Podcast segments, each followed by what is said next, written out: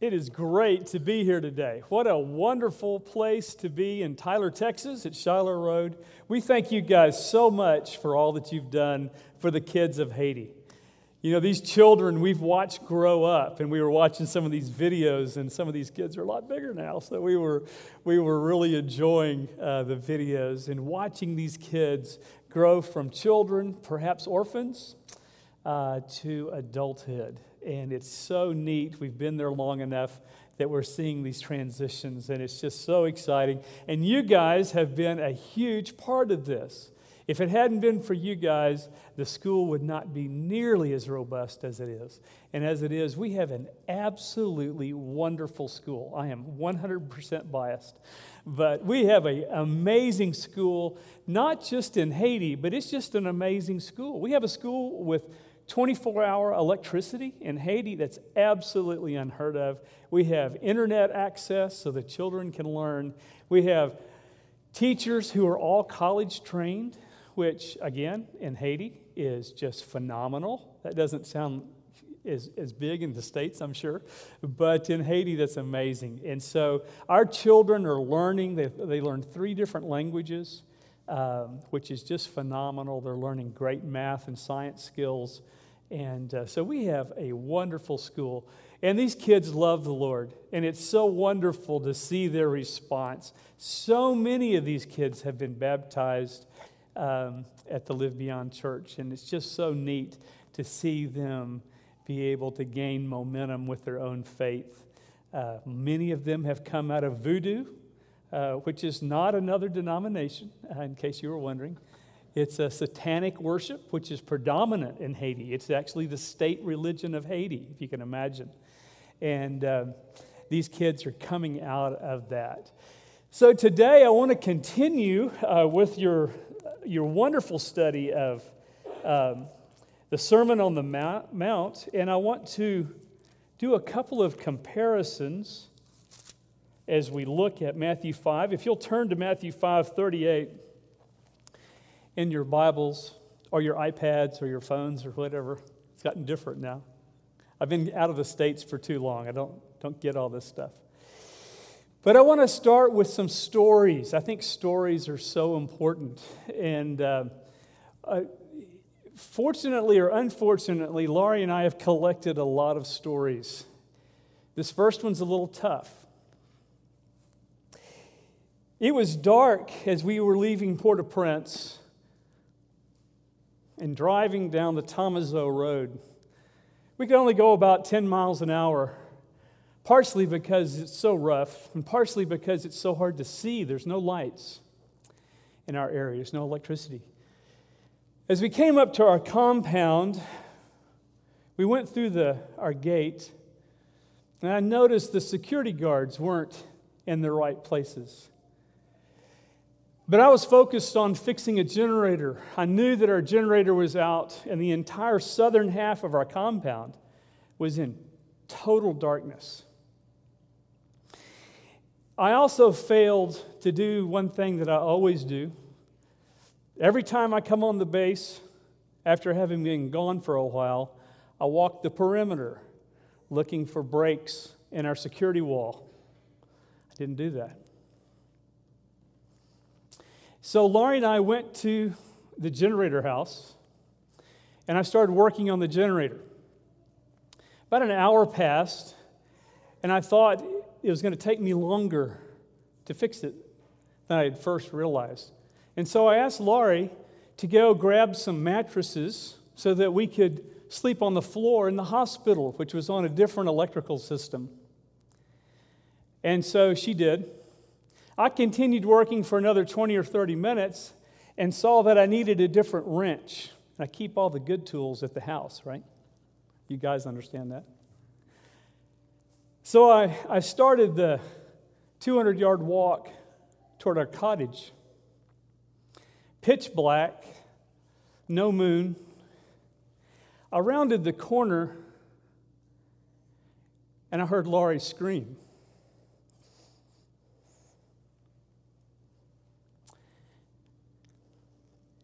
So I ran toward the screen. As I got closer, I heard her say, Be careful. They're all around me. As I got there, I realized that four men had pinned her arms behind her back and were pistol whipping her.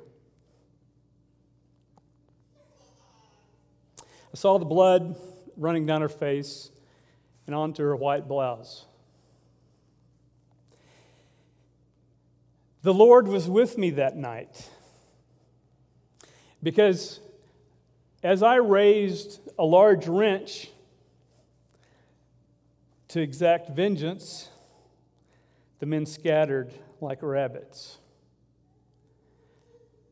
I know that they didn't run because of me, right? I'm an old white guy, right? The Lord struck terror in their hearts. So I took Laurie up to the guest house and washed her wounds, sewed up her face, bandaged her wounds.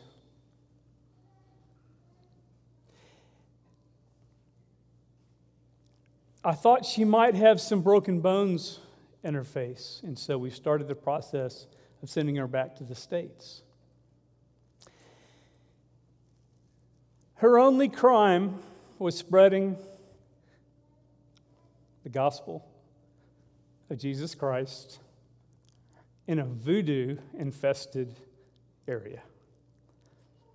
She was beaten for that. I stayed. I wish I could tell you that I followed the scripture that I'm going to talk about today. I followed the first part, the Exodus 21 part, right? Not the Matthew 538 part. I wanted vengeance, and I was prepared fully to exact it.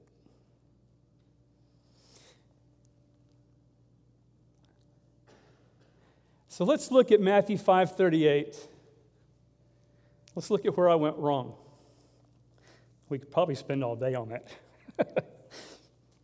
you have heard that it was said, an eye for an eye and a tooth for a tooth. But I tell you, do not resist an evil person.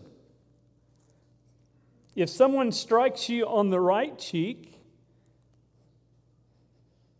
turn to him your other also. And if someone wants to sue you and take your tunic, let him have your cloak as well. If someone forces you to go one mile, go with him two miles. Give to the one who asks you, and do not turn away from the one who wants to borrow from you.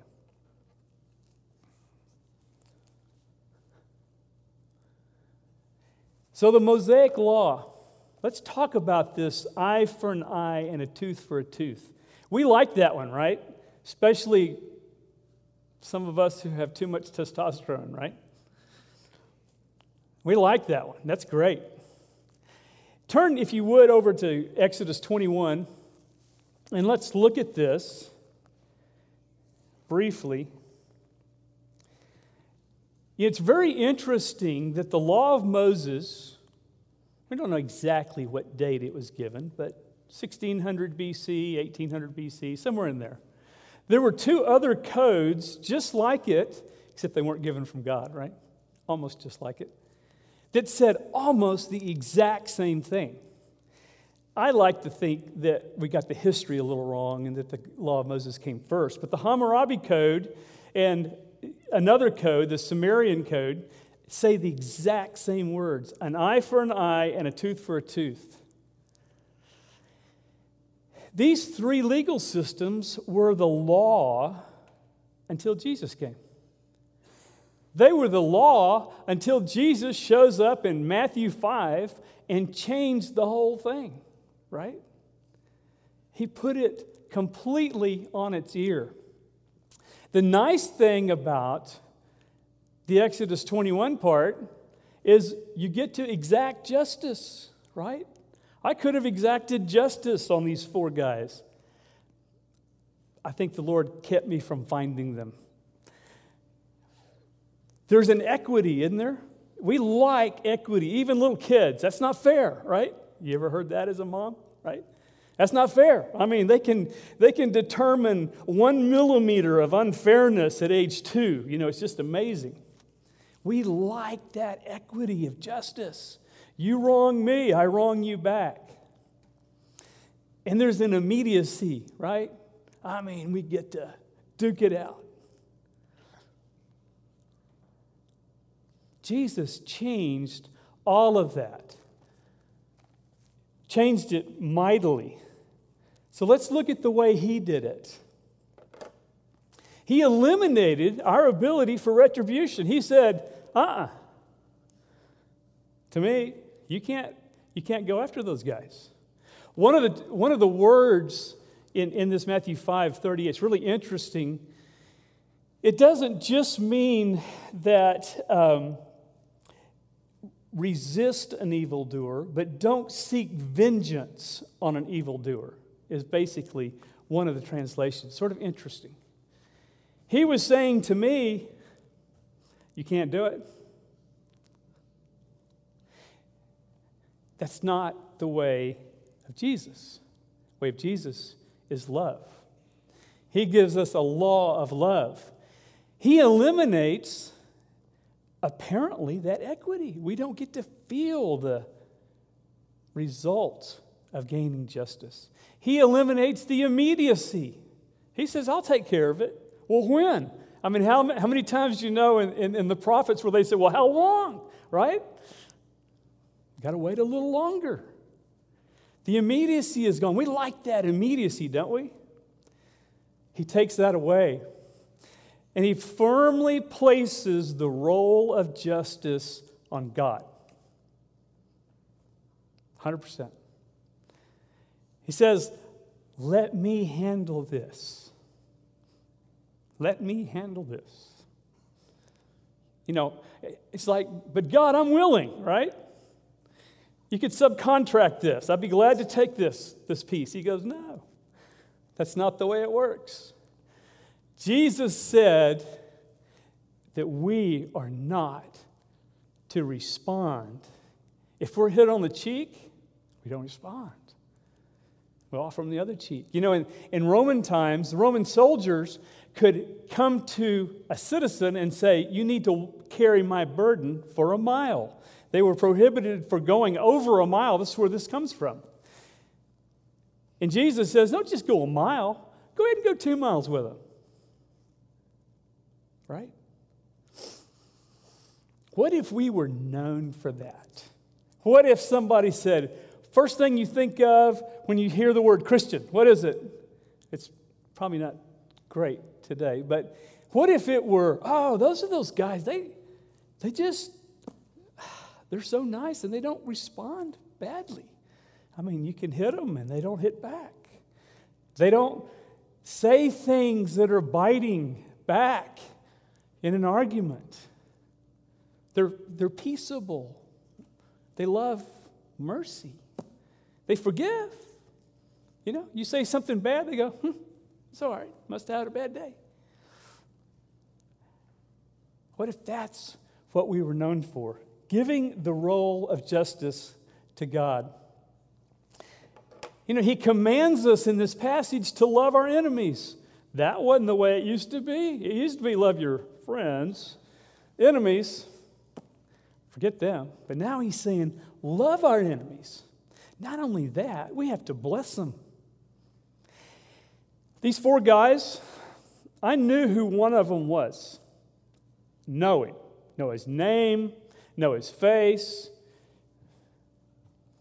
I was looking for him. I didn't know the other three. I was looking for him. He was the leader. It took me a while to be able to bless Ariel. That was his name. I'll have to admit, true confession time, I had to sort of fake it until I made it, right? I did it because of this scripture. I didn't want to do it, but I did it because of this scripture. I blessed him. I would get up in the mornings and I would bless him. I didn't smile when I did it for a while.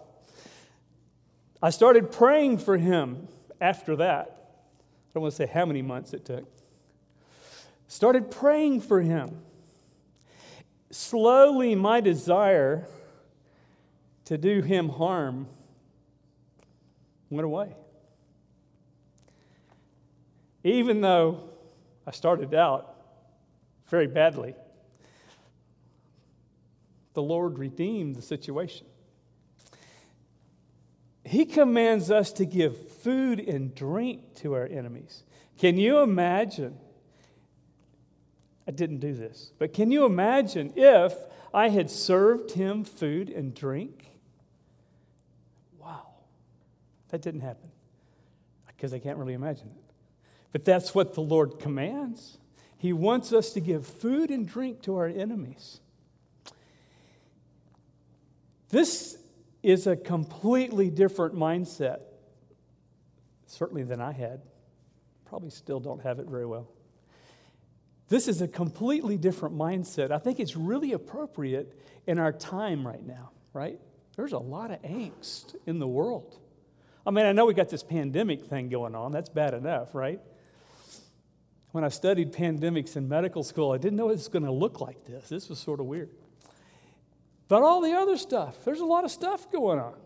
A lot of angst, a lot of anger, a lot of anger.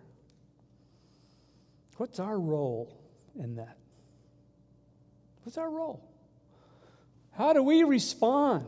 What are we going to be known for in this equation of angst? Do we join the angst? Are we peaceable? Are we loving? How do we respond as Christians? It's a challenge. Something we don't talk a whole lot about in church are the rewards that we're offered. You know, we're offered rewards. I mean, I'm not just talking about, you know, sitting on a cloud playing a harp stuff, right? That was a little tongue in cheek. Um, nobody laughed either. Um, I'm talking about rewards that God gives us for doing stuff. He does. Do you know he does that? He does it. He says he does it, right? If we do this, we'll be called sons of the Father. I'm not saying this is a salvation thing. I'm not saying that at all. When you see, I, I've got three kids, right? Two boys and a girl. When you see a little boy acting like his dad, what do you say? Ah, it's just like your dad. Hopefully, it's not a tantrum. I mean, some of us dads have a problem with that. You say? It's just like your dad. You look just like him. Oh, you act like him. You've got the ability to play the piano. Not, not for me, but you've got some talent. It's just like your dad. That's what he's saying. He said, People are going to look at you and say, You're just like your dad. You're sons of the Father, sons and daughters, right? Got to put that in there nowadays. Sons and daughters of the Father. How cool is that? I mean, raise your hand if you want some of that, right? I'm, I'm up for that, right?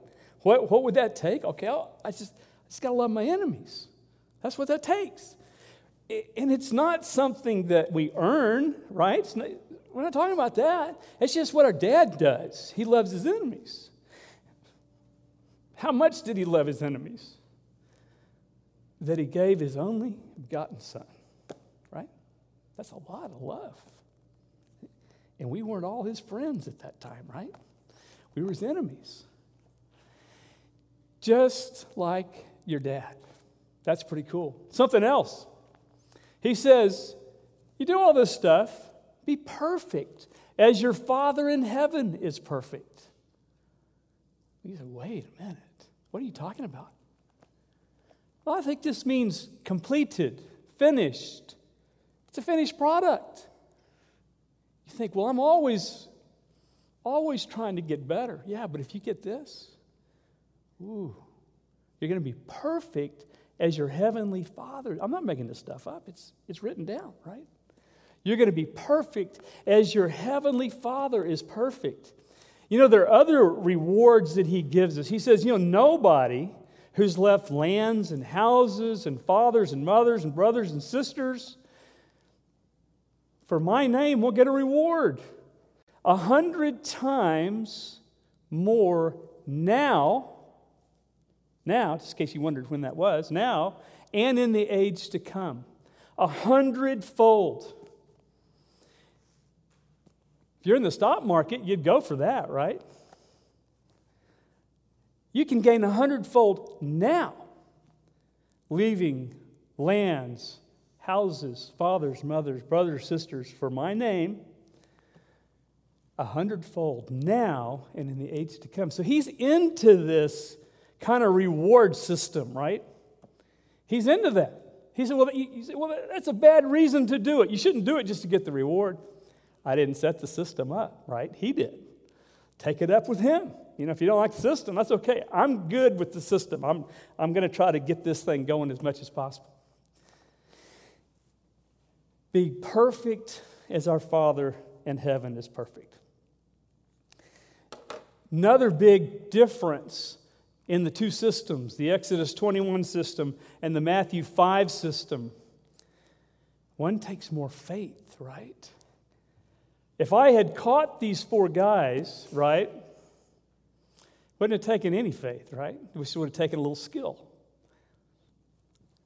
Probably a lot of luck, too, but if we say, I'm not going to respond, I'm going to let God do that. That takes a lot of faith. I mean, when you're sewing your wife's face up because four guys beat her with rods and pistols just because she was spreading the gospel. You say, How do you do that? It takes faith. You can't just regular old man, regular old David Vanderpool, unredeemed. Can't do that. I'd much rather fight. Redeemed David Vanderpool, it takes faith to do that. These guys were on the loose. The police didn't help us at all. In fact, they probably hurt us. These guys were on the loose for years. They knew where we were, right? They could have revisited us at any time. In fact, they did. The next year, one of the men who you saw talking on the video, really good looking Haitian guy, I don't know if you noticed him. He was our base manager. John, my best friend in Haiti. Some of you remember him. They murdered him just outside our gate, shot him in cold blood in front of his wife and his son.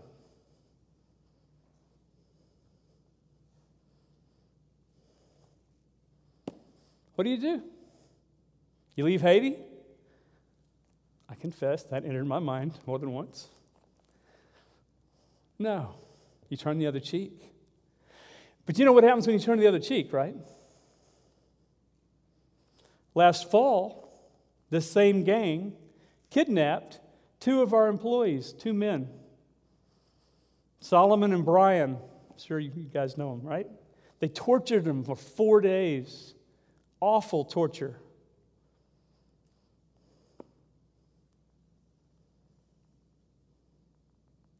Just turning the other cheek doesn't mean it stops. Right? The Lord allowed us to get Solomon and Brian back. Brian couldn't handle it. The stress was too great, and he left Haiti.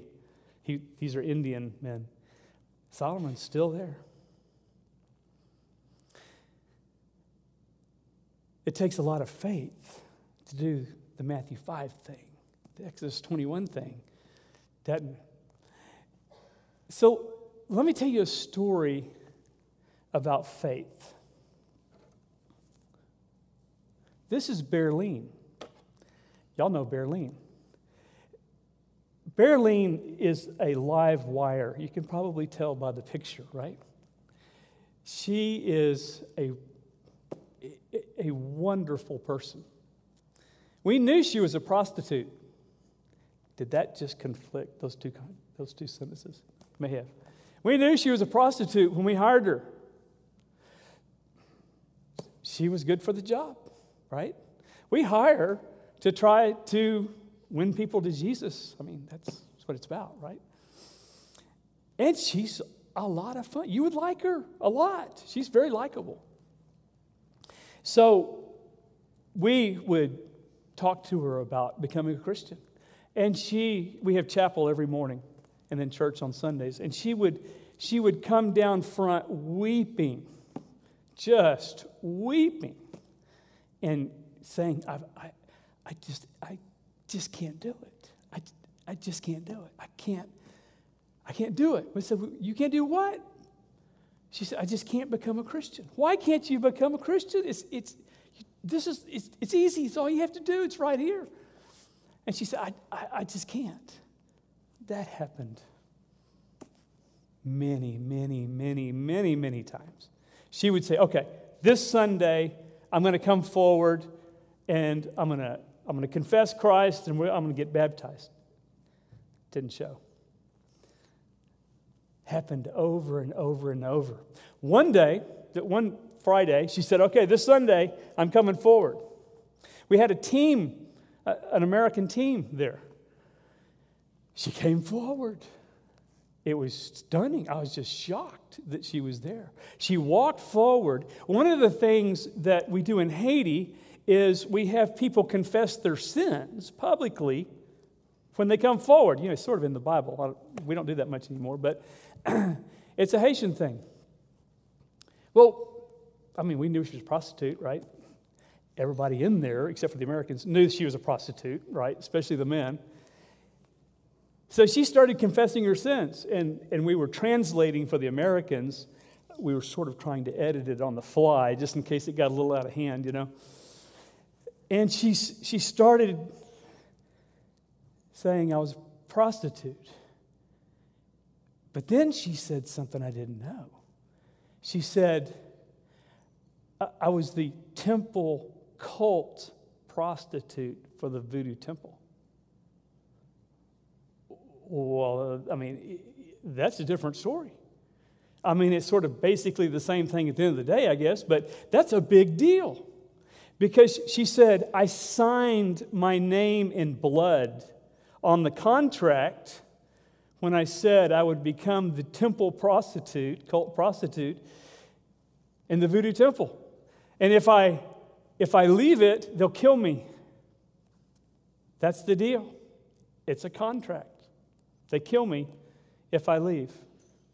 Well, that's why she had such a struggle in coming. We thought she just liked the extra money, right? It was a little more than that. Berlin.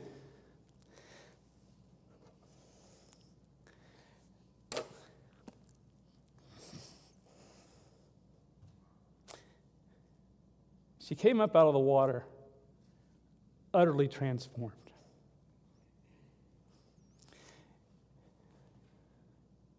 She was washed clean. She said, Now I can die. She fully expected that they would kill her. Had no question. They didn't. She's still going, so we're good. She never misses chapel. She never misses church. She's always on the second row singing her heart out completely transformed, completely renewed.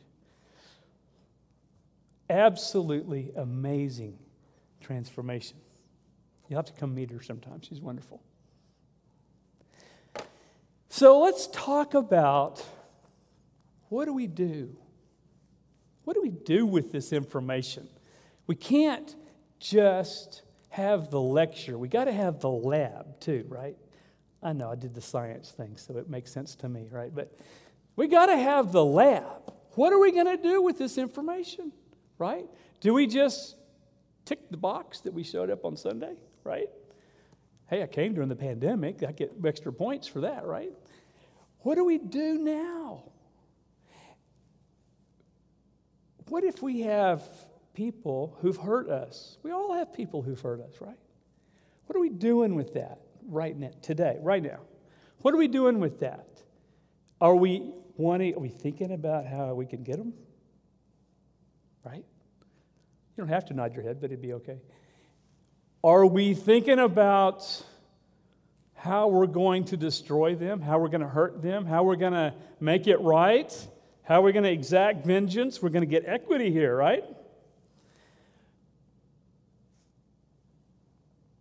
What if we love them? What if we love them? What if we bless them? What if we get up every morning and we just bless them? We say, Lord, I want you to bless Ariel in the name of Jesus. I want to bless whoever your, your person is in the name of Jesus. We just say that. Just say it, right? Sometimes you got to fake it till you make it, right? It's not easy. We ask the Lord to bless us so that we can bless them, to change our hearts to become different people. What if we start praying for them? Ooh, really? That's sort of hard. What if we, every time we pray, maybe it's at dinner, maybe it's before we go to bed, maybe it's in the morning, we name them and we ask the Lord to bless them. You know, faith does crazy things. You know, there's a difference in belief and faith, right? Same Greek word, but there's a difference, isn't there? Because the demons believe. Demons believe. They're not going, they're not saved. Everybody good on that one, right? What's the difference between belief and faith? Not everybody at once. You can talk in church. It's okay. I got it. It's okay, right? What's the difference in faith and belief? Faith has a couple of things belief doesn't have. Act, to hear action? I'm a little deaf. I'm a whole lot deaf, actually. Action. Okay, I got action. Great. Sorry. The masks are, I have to read lips too. The masks are killing me. Action. There's a big difference, right? Are the demons active in a good way? No, no. They don't act out of their belief, right? Faith requires action. You got to do something right? What if we did that? What if we said, we're going to bless our enemies? That'd be something. I think faith requires something else. It's my opinion here. You can underline that's my opinion. You get what you pay for for that one. I think faith require, requires risk. Risk. We don't like risk. I'm risk adverse, right? I'm not risk adverse. I love risk, actually, but I think faith requires risk. You know, it's a little risky not to go ahead and take care of this guy right now, right? Because he can come back and hurt you. Yeah, that's what he did for us. You can go ahead and take care of the situation, everything be cleared up. Except they, this Matthew 5 thing says we're supposed to turn the other cheek. This Matthew 5 thing says, don't pursue that. Let God get vengeance right? That's risky. What if your faith requires the risk that you go? That you go. You know, the Great Commission go into all the world and preach the gospel. Go. It's risky. It was risky for Abraham. He left Ur. It's a great place. Never been there, but I hear it's great. I mean, he had running water. They had hot baths. It was amazing. I don't think they had fast Wi-Fi. I think it was still dial-up. But it, and he left that right, and he went all the way around to Israel. They didn't have anything. I mean, it was no Wi-Fi or anything. It was risky. That's the way our lives are meant to be lived, right? If people aren't calling you crazy, you're not out there enough, right? You got to really get out there. Believe me, people call us crazy on a minute by minute basis. and they're right. We don't disagree with them. I think faith requires risk. So, what is the Lord calling you to risk today? What is it? Is it risking vengeance on somebody? Is it risking your life for somebody? What is it? When the Lord said, Go into all the world and preach the gospel, whoops, sorry, that was risky. That's a risky proposition. It's safer to be home, right? And we need to be spreading the gospel at home. If we're not doing that, we don't need to go, right? But the Lord may be calling you to be to live a life of risk. Did Jesus live a risky life? Here Jesus lived in heaven, right? Streets of gold, pearly gates, right? He was in the ultimate gated community. Isn't that right? I mean, nobody comes in, nobody comes, it's, it's safe, right? He had all of his friends, he had all of his family. They were all right there. His father, everything's right there, right? Who could hurt Jesus in heaven? He's good to go. And yet, he chose to leave that ultra safe environment, wealthy, so wealthy, protected he chose to leave that environment and come down to this rock, right? That was smelly, it was dirty, it was sin ridden, it was dangerous. He chose to come down. And he didn't come down as a wealthy man, did he? Did he come down as a ruler? He's coming back as a ruler, right?